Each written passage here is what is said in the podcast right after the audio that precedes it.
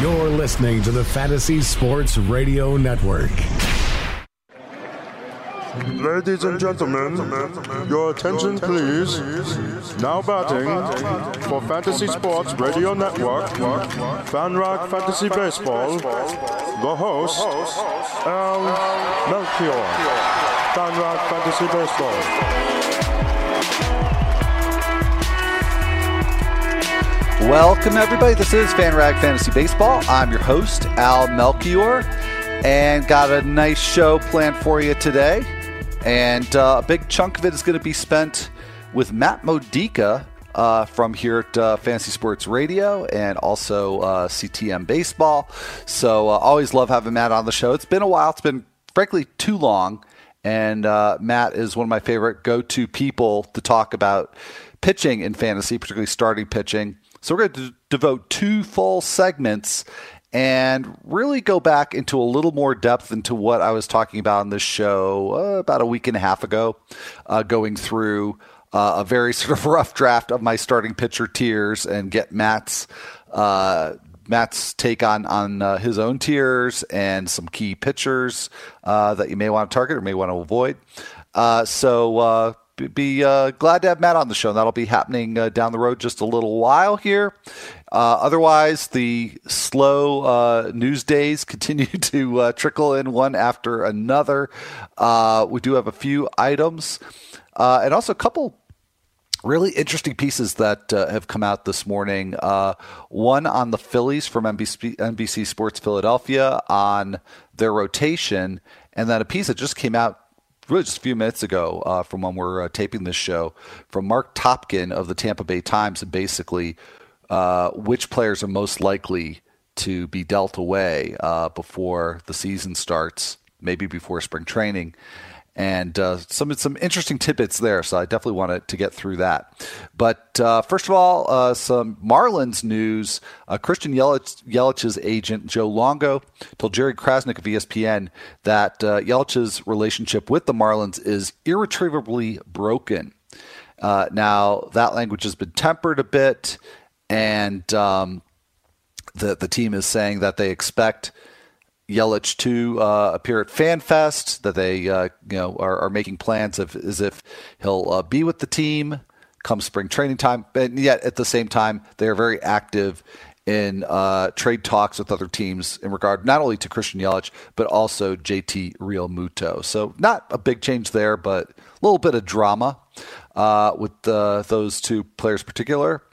there's a development that is not something I would have thought about being fantasy relevant, but it may be, and that is that there may be a pitch clock. In fact, it seems very likely that there's going to be a pitch clock in Major League Baseball this year, 20 second pitch clock. Uh, I'm going to talk in a bit about the implications of that. So, uh, with that said, uh, just uh, really one other, well, okay, two other things of note here. One that the uh, Nationals have finalized their signing of Howie Kendrick. And also, the Rangers have signed Curt Casali to a minor league deal. That might not sound like something of note, but I'm going to explain why I think it might be relevant a little later on in the show. But for right now, we got to head to break. When we come back, we're going to talk about pitch clocks. We're going to talk about Curt Casali, and uh, we're going to Matt Modica here sooner than later. So stick around for all that. We'll be right back.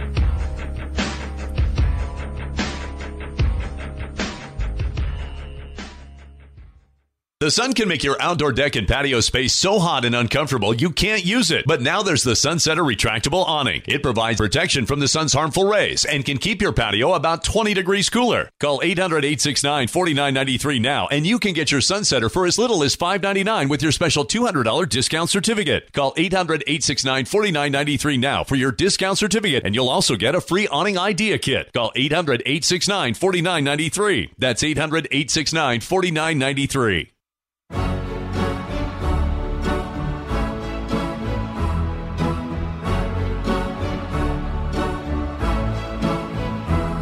Welcome back. This is FanRag Fantasy Baseball. I'm your host, Al Melchior, and those are the unmistakable sounds of Enya.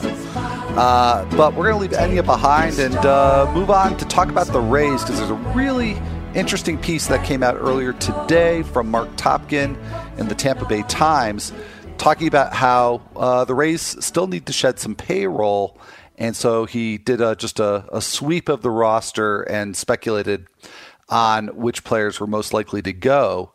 Uh, one of the things that was maybe mildly surprising to me, probably shouldn't have, but it's just there have been so many Chris Archer rumors for seemingly so long that uh, it was a little surprising to, to read him uh, sort of soft pedal the idea of uh, Archer being dealt and said that uh, Jake Odorizzi was, uh, t- to his words, the most tradable among the starting pitchers. And again, no, you know, shouldn't really be a big surprise there.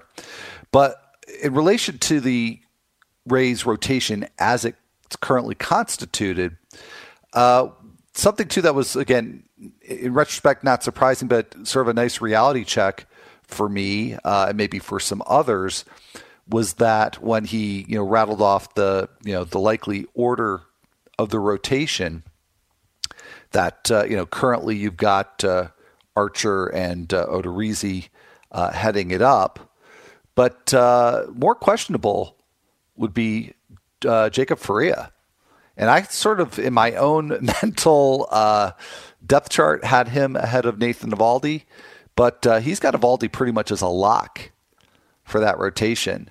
So uh, the the way that uh, Topkin has it listed right now: Archer, Odorizzi, Snell, Eovaldi, and then and basically those are the four as of right now that would start the season in the rotation. You know, probably starting with a, a four man rotation.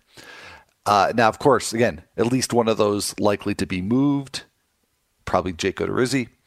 But uh, you know, so that would make room for uh, not only uh, Jacob Faria but uh, Matt Andriese as well. But the the idea that you know they're neither one is necess- necessarily a sure thing for the Rays rotation. Uh, Faria is somebody that in, in, early mocks I've put him in my queue. Yeah, I liked what he did last year. I'm also a little bit skeptical, but I like the upside. But uh, just to see that his situation is a little more, bit more tenable than Eovaldi's, that that's a bit of a reality check for me. But in addition to Odorizzi, he uh, names Alex Colome as a potential trade candidate. Again, nothing much new there. Uh, but also he names uh, Denard Span and Corey Dickerson. So that's that's an interesting name there, and Brad Miller too. And Brad Miller is one of the more uh, interesting players going into this year because he had the big breakout two years ago, rough season last year, marred by injury, but also underperformance. And so again, as it's currently constituted, uh, Brad Miller would be the team's first baseman, but he could be a, a key trade chip uh, going into the next few weeks.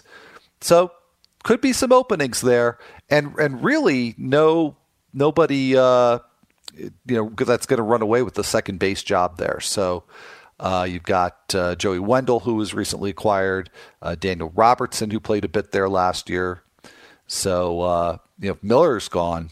That's and uh, Denny Hechavarria could be gone too. So really, Matt Duffy, oddly enough, who uh, didn't play last year, he, he seems to be the one person who's kind of inked into that starting infield. So interesting things uh, perhaps ahead for the Rays. It'll be uh, you know maybe an opportunity for somebody like Jake Bauers to nail down a job. Although, one last thing about this article, and maybe I'm, I'm bearing the lead here, because from a fantasy perspective, this might be the thing that's going to interest the most people. Uh, Topkin writes, don't expect to see Willy Adames, Jake Bauers. Okay, so maybe I was a little premature there. Brent Honeywell or Christian Arroyo to open the season with the major league team. So that's also good information to have. But if they do gut this this lineup, and gut the rotation, it, it, certainly I would think just be a matter of time before we see all four of those prospects uh, up with the Rays. So, going to be a fun, interesting team to watch in the next uh, next few weeks. Uh, let's talk about the pitch clock, though, because uh, this is one of the bigger items from the last day or two. So, uh, Rob Manfred wants to institute the pitch clock. The Players Association doesn't want it, but Manfred has the ability to unilaterally implement this. Uh, it's been used in the minor leagues uh, at some levels uh, for the last few seasons in the Arizona Fall League, and Manfred's ready to bring it to the major leagues. 20 second pitch clock. And I, you know, this has been a news item for a little while now. Didn't think much about it, but just on a lark, I wanted to see what the uh, seconds per pitch pace was for starters last season. And given that the, the pitch clock's a 20 second pitch clock, I figured there'd be some starters who took on average less than 20 seconds per pitch.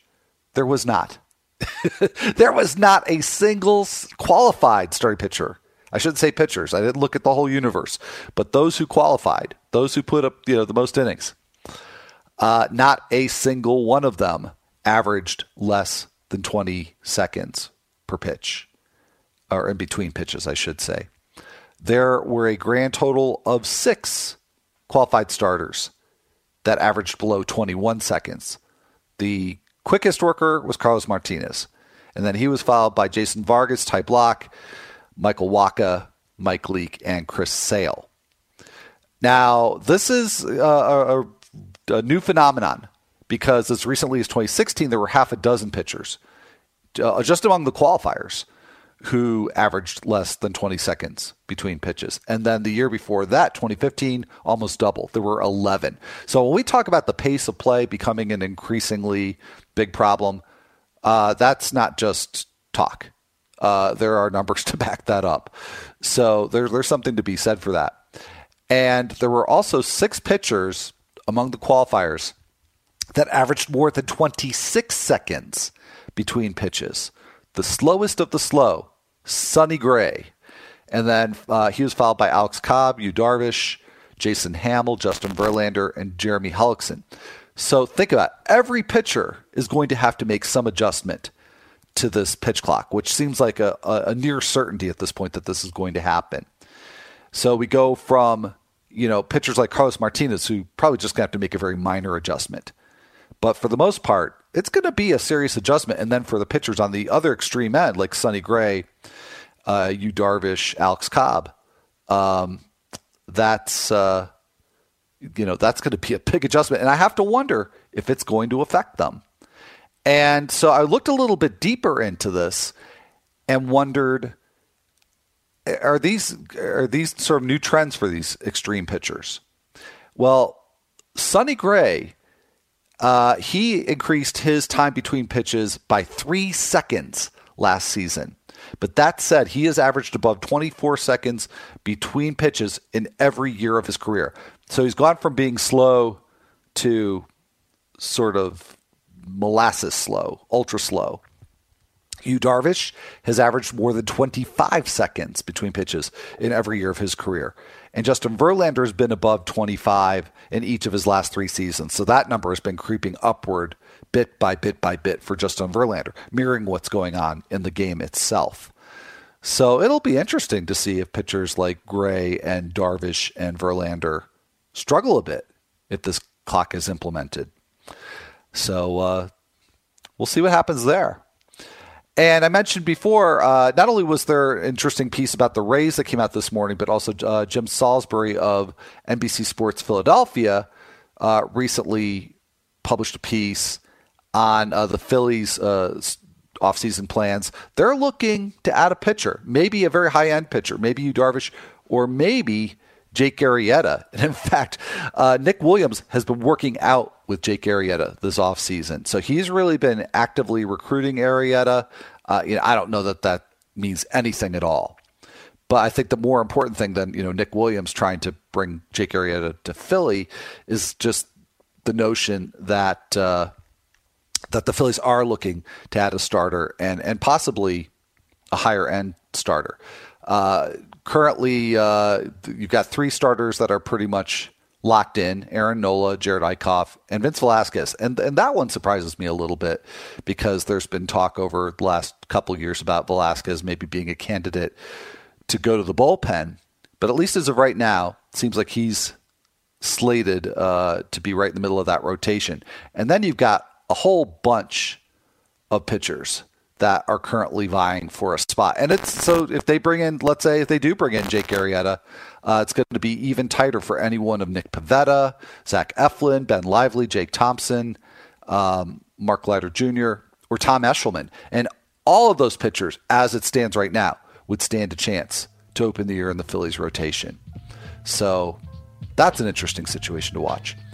Anyhow, uh, I'm going to take a break from uh, the news and uh, head to head to a little uh, break here. But when we come back, Matt Modica will be here, and we'll be talking about pitchers for quite a while. So you want to stick around for that.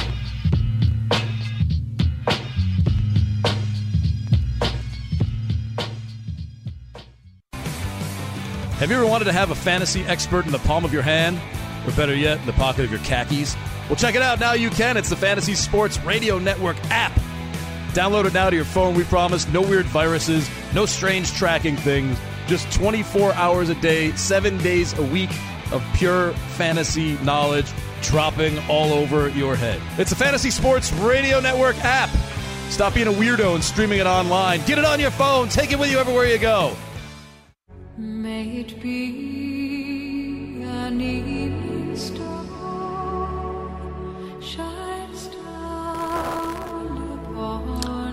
Welcome back to the show, everybody. And the show is FanRag Fantasy Baseball. I'm your host, Al Melchior, and uh, joining me in this very uh, quiet moment that we have going on right now.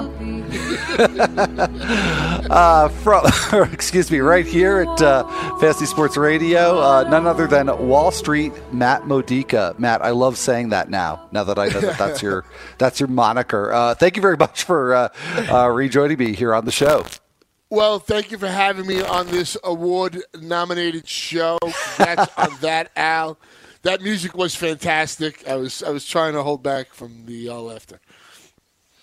Uh, yeah, well, you know, I think you're you're bringing the uh, you know appropriate uh, calm and and, and gravity uh, to the segment. So, uh, and thank you very much for the uh, here here we go again. Yeah. Uh, but thank you very much for the congrats. Yeah, I'm very excited that this show in its first year uh, has been uh, nominated. for a best baseball podcast by FSWA, so great, great honor and and great shows to be in company with. So thanks, thanks much, Matt. Well, and also, I'm sorry. It's well deserved. Oh well, thank you very very much. Uh, so what what can we look forward to from you other than uh, your your presence on this uh, fine radio network here? Uh, are we going to see uh, anything over at uh, CTM Baseball, or you have, have some other good stuff uh, in store for us this this draft prep se- draft prep season? Monday, I will start having some pictures going up on CTM Baseball, and I'm excited about that. I'm probably on my fifth draft, NFBC Draft Champions uh, League. I started the weekend uh, right before Thanksgiving. I've seen some uh, things change here and there along the landscape. And, you know, every day is one day closer to baseball. Pitchers and catchers reporting under a month now. Yeah. So I'm excited, very excited. I am too for for all that, and uh, yeah, can't wait for the pitchers and catchers to get there. Uh, that that date is creeping closer and closer, and maybe uh, you know there'll even be some free agents with camps to go to uh, at that point. That would be nice. Uh, so uh, as you know, things are obviously because of that situation a, a little unsettled, but. Uh, uh, going back a little more than a week ago on this show, I uh, unveiled my an initial sort of draft of, of starting pitcher tiers. And I've, I've got the big four at the top. I don't think there's too much uh, division on on that. But of course, I want to speak speak for you, and I'll let you you know uh, unveil yours in a moment. But uh, then you know beyond that, there's a, are another nine that are I think all viable SP ones, and then another group that you know could fill out your SP2s, and then basically you know it's just rich pitchers that are riven with risk or inconsistency or uh, you know there's some like really worrisome flaw there.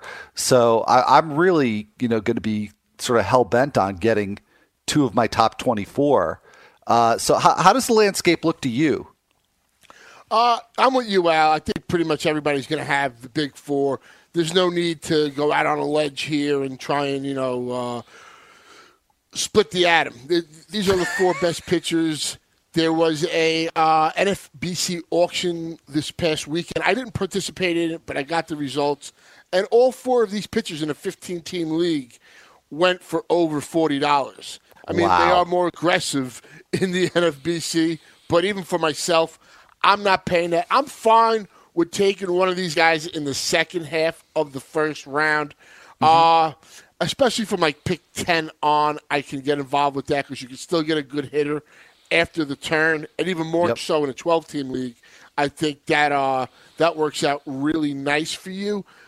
But I pretty much have four tiers that I'm set on. That's like 23 pitchers that I have in. And my fifth and sixth tier is pretty much where I'm at at that point, and I'll go back and forth depending upon roster uh, con- uh, rotation construction.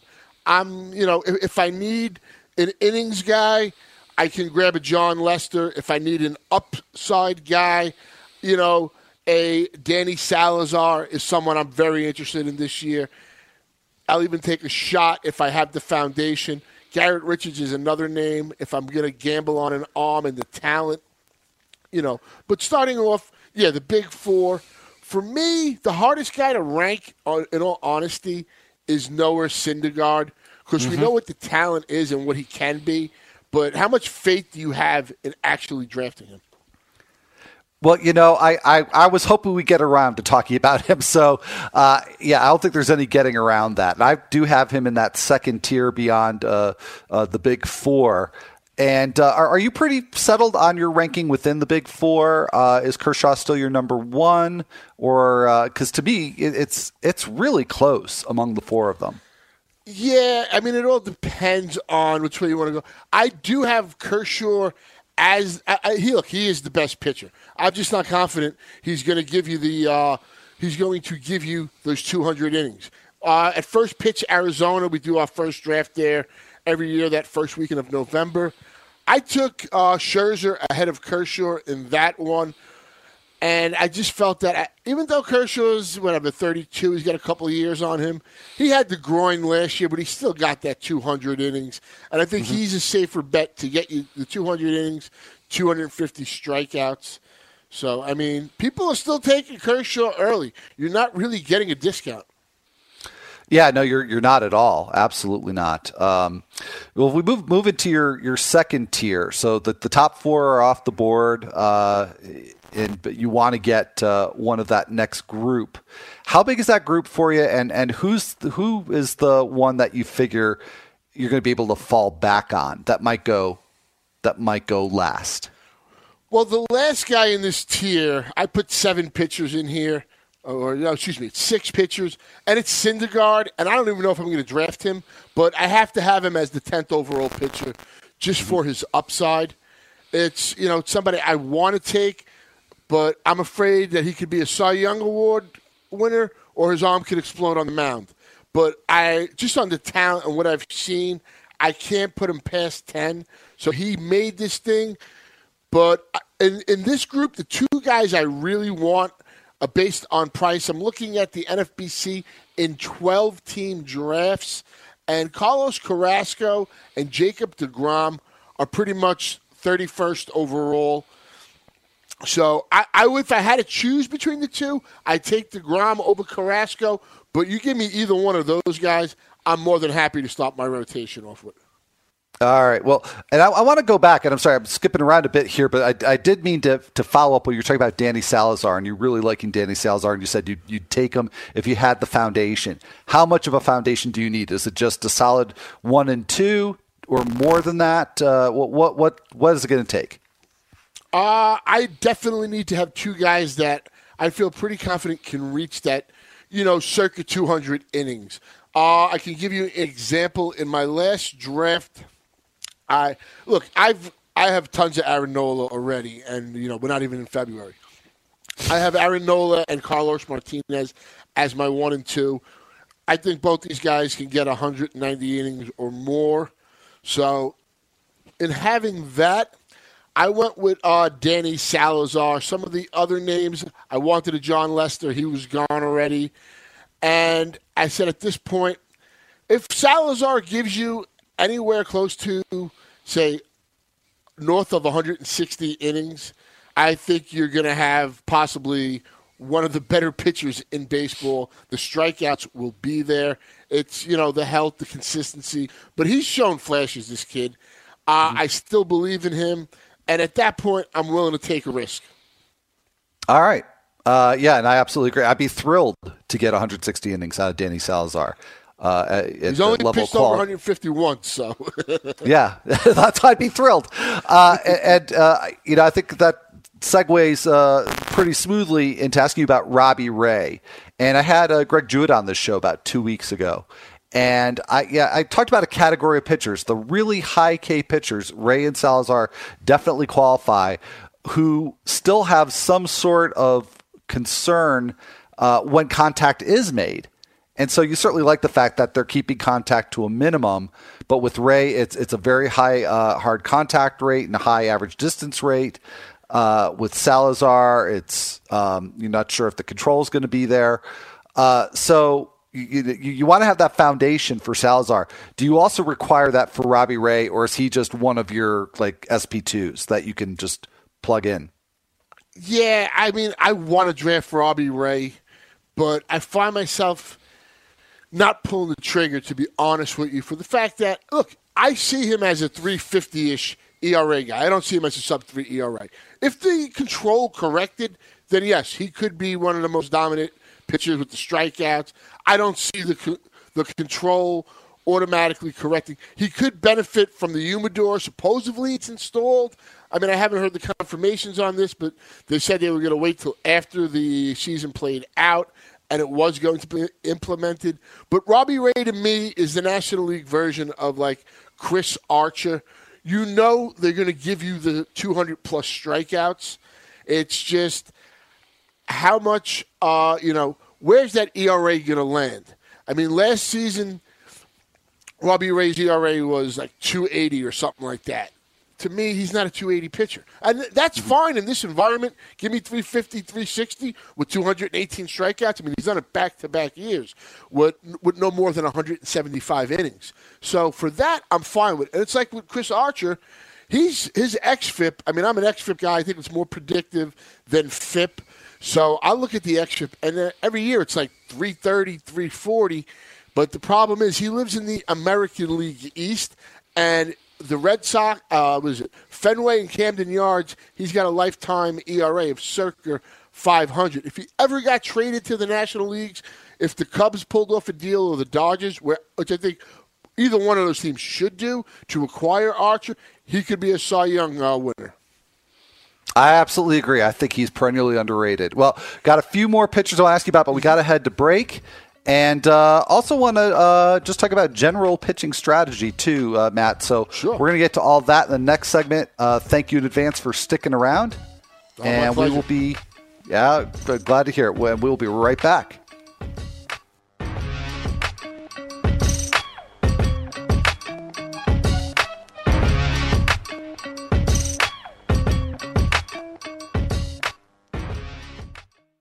In a world where most fantasy shows are, well, basically lame, three warriors emerge from the ashes. Jake Ciely with his power to predict the future. I told you so! Joe Pisapia with his sword of truth.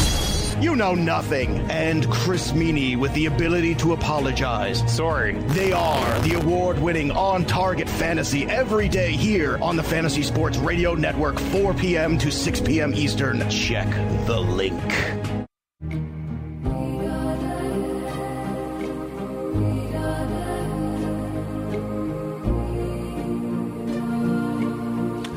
Welcome back to FanRag Fantasy Baseball. I'm your host, Al Melchior, and helping me to keep the mood going here is uh, Matt Modica from Fantasy Sports Radio and CTM Baseball. So, Matt, let's uh, pick up where we left off, uh, and I don't just mean musically, but uh, talking about uh, some pitchers that uh, I think are a little more polarizing among the top uh, 20 or 30. So we've talked about Robbie Ray, we talked a little bit about Chris Archer. Um, so I've got five others, and I'm going to go uh, rapid fire with these and ask you which tier would you put them in, and then we can circle back maybe to to one or two of them. Uh, Zack Greinke, what what tier do you think he belongs in in? tier three, just outside the top ten. Okay, uh, Carlos Martinez. Carlos Martinez is in tier three, just outside the top ten with Greinke. All right. Uh, Justin Verlander, is he with them? He's in tier three. I got Verlander behind both. Okay, now that's fair. I figured he probably would be. And uh, his teammate Dallas Keuchel. I got Keuchel and Verlander right next to each other. Oh, so I've got some company in uh, being a, a Keuchel fan. Uh, And uh, Gerrit Cole, the uh, Gerrit new Cole yeah. leads off tier four.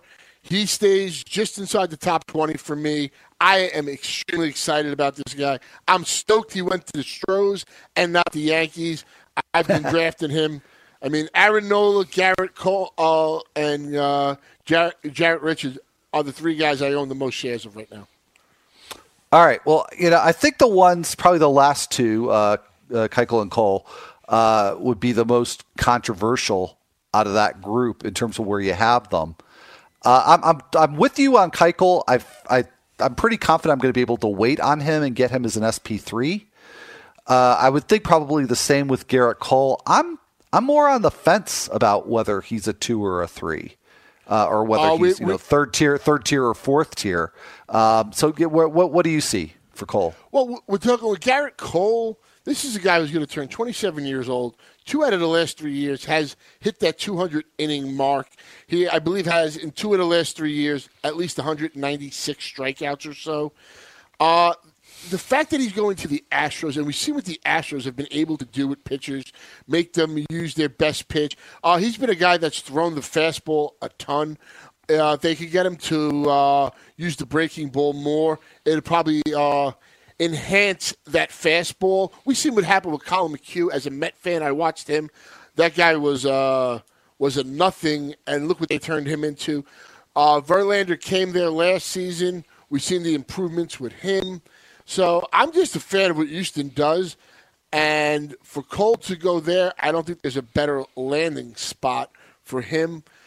Uh, the thing with Keuchel is Keuchel's got to stay on the mound. Getting injured last year was a shame because he was, I mean, he was phenomenal. He was looking like he was having a Cy Young award winning year.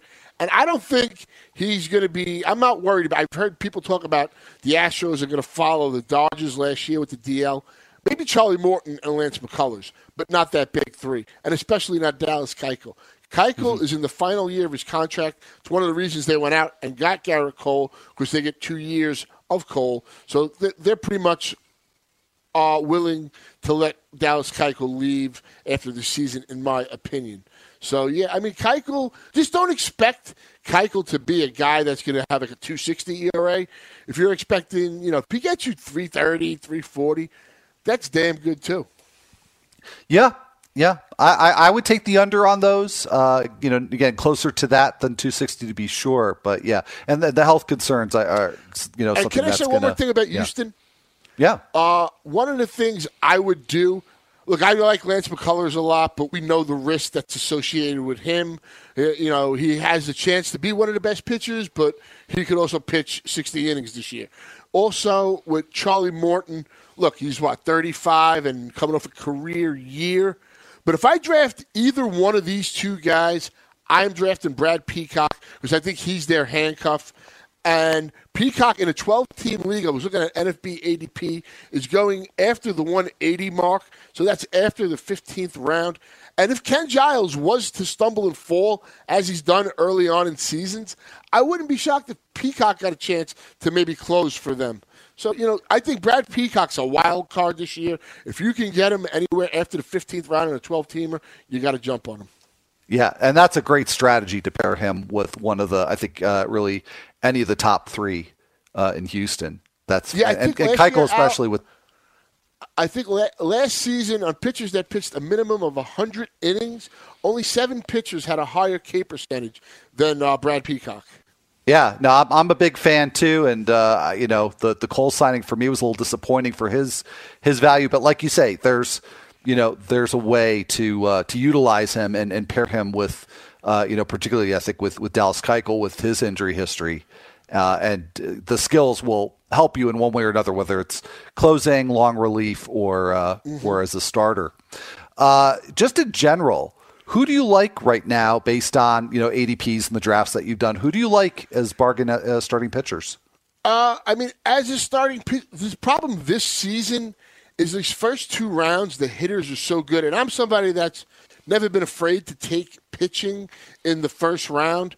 But I've been shying away in the first two. So in that third round, as I mentioned earlier, I'm targeting uh, DeGrom or Carrasco as my ace. I think Severino was fantastic last year. I'm really not worried about him. There's not many pitchers that give you a 30% strikeout percentage and a 50% ground ball rate. I think the kid's are only going to get better. Yeah, he probably did get tired come the playoffs last season, but uh, he was he was a really good arm. Those are like the third round guys. If I'm going to look later on, like I said, I I'm going to target guys like Cole, Quintana. I think they're going to give you the innings, and by giving you those innings, they'll accumulate the strikeouts. So I like that. Carlos Martinez to me is a guy maybe in the fourth round that can, if he takes that next step this year, even if he doesn't, he's another guy doesn't get enough credit. He's pitching the innings. He's not this little kid that you know we saw a couple of years back. That oh, can he hold up? Can he be a starter? He's proven he can. So those are the guys there. Later on, I do want to get like a Jon Lester. I'm a believer in Lester. Even if Lester pitches to a 375 ERA this year, he gives me 190 to 200 innings and you know chips in 180 to 190 in strikeouts. I'm I'm fine with that where he goes in drafts. Yeah, I think he'll. I do agree with him as a name to look for as a bargain because I think after last season his stock is going to be way down. He is most likely going to give you those innings. And skill wise, yeah, there was decline, but it was a, across the board very mild decline. So that to be even worth where he is on the age curve, uh, you know, he looks like somebody who who could have a nice little bounce back year. Uh, and and come relatively cheaply, so I, I like that a lot. Uh, and how about much later, like late rounder? I'll give uh, you some a uh, late round Yeah. guys I do like. Dinelson Lamet of the Padres is intriguing. He's got some warts, but in 12 teamers in the NFBC since January 1st, he's going at 215. You know, the home park, is, when he pitches at home, he's a much better pitcher. Uh, so he's a guy, another guy, I think like uh, with 100 innings or more, there was only like 10 or 11 pitchers that had a higher strikeout percentage than Dinelson Lamet. He's a guy that I am targeting. Kevin Gausman, who I had a bench in my AL only league last year. He was so bad at one point. He did change his mechanics halfway through the season, was much better after that. He goes at like 223. I'd probably go back in on that. You know he's going to be given every opportunity to get it. Uh, Pittsburgh Pirates, Jameson Taillon, he goes just below the 200 ADP mark. He's a guy that, look, he, what he had to go through last year, you know, it started off good, it went south, but the, kid was battling cancer. So I think we can give him a pass for that. I still think he has a bright future. So, I mean, those are a couple. And, a, and an older guy that I do like to roster is J.A. Happ. I think, uh, I think he's a guy that doesn't get enough credit. He's not flashy. He gives you innings, but, you know, some of these guys that nobody likes, you got to take on. Yeah, I, I like uh, Happ a lot too, and yeah, I think you know he'll be under the radar, and you know likewise, uh, you know Marco Estrada, I feel like uh, you know doesn't get enough credit, uh, but you know he's got that. You know, yeah, they were saying something about Estrada had an injury last year. I was hearing he wasn't able. I don't know if it was the back or something. Something with his pitching mechanics, he wasn't able to do what he was doing in the past. So I gotta agree. Ah, well, awesome, awesome. Well, I- you know, we think alike, Matt, because uh, Hopefully uh, that's a I'm, good uh, thing. Yeah, hopefully that's good this year. You know, I'm I'm uh, I'm excited, and you know, I'm, I'm very happy to be on the show talking. Can I get your opinion on one guy? Are you on the Zack Godley train? I am. Uh, Well, except to the extent that I think a lot of people have gotten on that train, and I, I don't think he's going to be the value uh, that he, you know, certainly was, uh, you know, when he started emerging last season. So that that's my one sort of caveat with uh, with Zack Godley. Um, Mm-hmm. yeah, but no, I, I, I love the skill set absolutely. Yeah, and again, I'm you talked about this. No, with I'm the seeing- combination of ground balls and strikeouts. Yes, I agree. I'm seeing him go 123 since January 1st in 12 teamers. Uh, a lot of people are getting on the.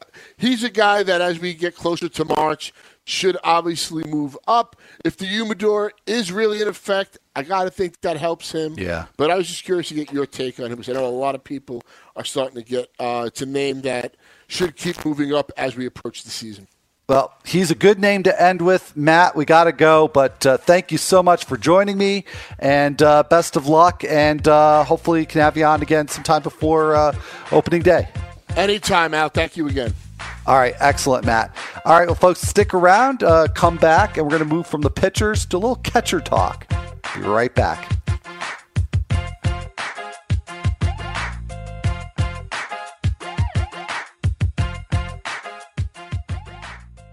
Calling all drivers. Want a career that will take you places? Then Coach USA and Megabus is the place for you. Coach USA and Megabus, leaders in the local and intercity bus transportation industry, are looking for career minded, conscientious drivers with a valid CDL Class A or B license with passenger endorsement. They offer paid training, competitive salary, and many benefits. Apply now and start driving to a better future. Visit CoachUSA.jobs. That's CoachUSA.jobs.